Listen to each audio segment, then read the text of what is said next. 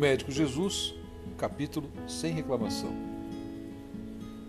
Se disseres ante um problema que surge, isso não é nada de fato, o problema será nada.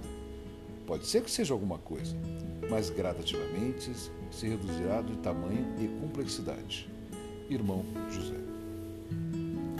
Sem aceitação da doença, cairemos nas faixas do desespero e da revolta, e isto será a pior coisa que poderia ocorrer a quem está enfermo.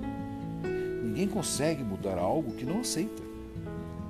Enquanto estivermos reclamando da doença, perderemos o precioso tempo na conquista da saúde. Pare de brigar com a situação. Faça as pazes com a enfermidade. Sem boa vontade, jamais conseguiremos vencer qualquer impedimento. A reclamação é uma bomba jogada no terreno da vida. É uma energia negativa que apenas faz crescer aquilo que nos incomoda. Quando se deparou com o paralítico junto ao poço de Bethesda, Jesus indagou ao enfermo se ele gostaria de ser curado.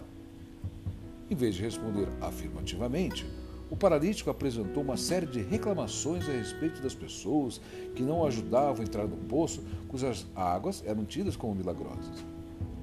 O médico Jesus não falou uma palavra sequer sobre as reclamações do paralítico. Mudou de assunto. Simplesmente apresentou ao enfermo um roteiro para a cura.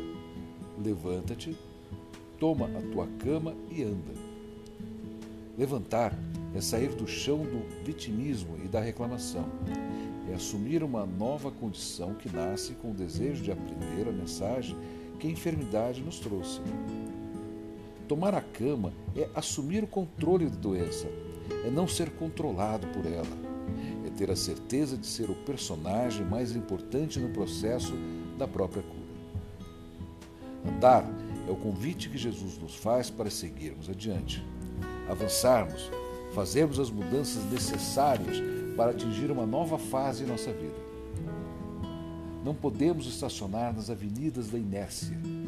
Doença gosta de cama, de sofá, de pijama e de ociosidade.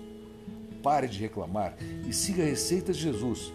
Levanta-te, toma o seu leito e siga adiante que a doença vai embora, porque sendo muito preguiçosa, jamais conseguirá alcançá-lo. É ter a certeza de ser o personagem mais importante no processo da própria cura.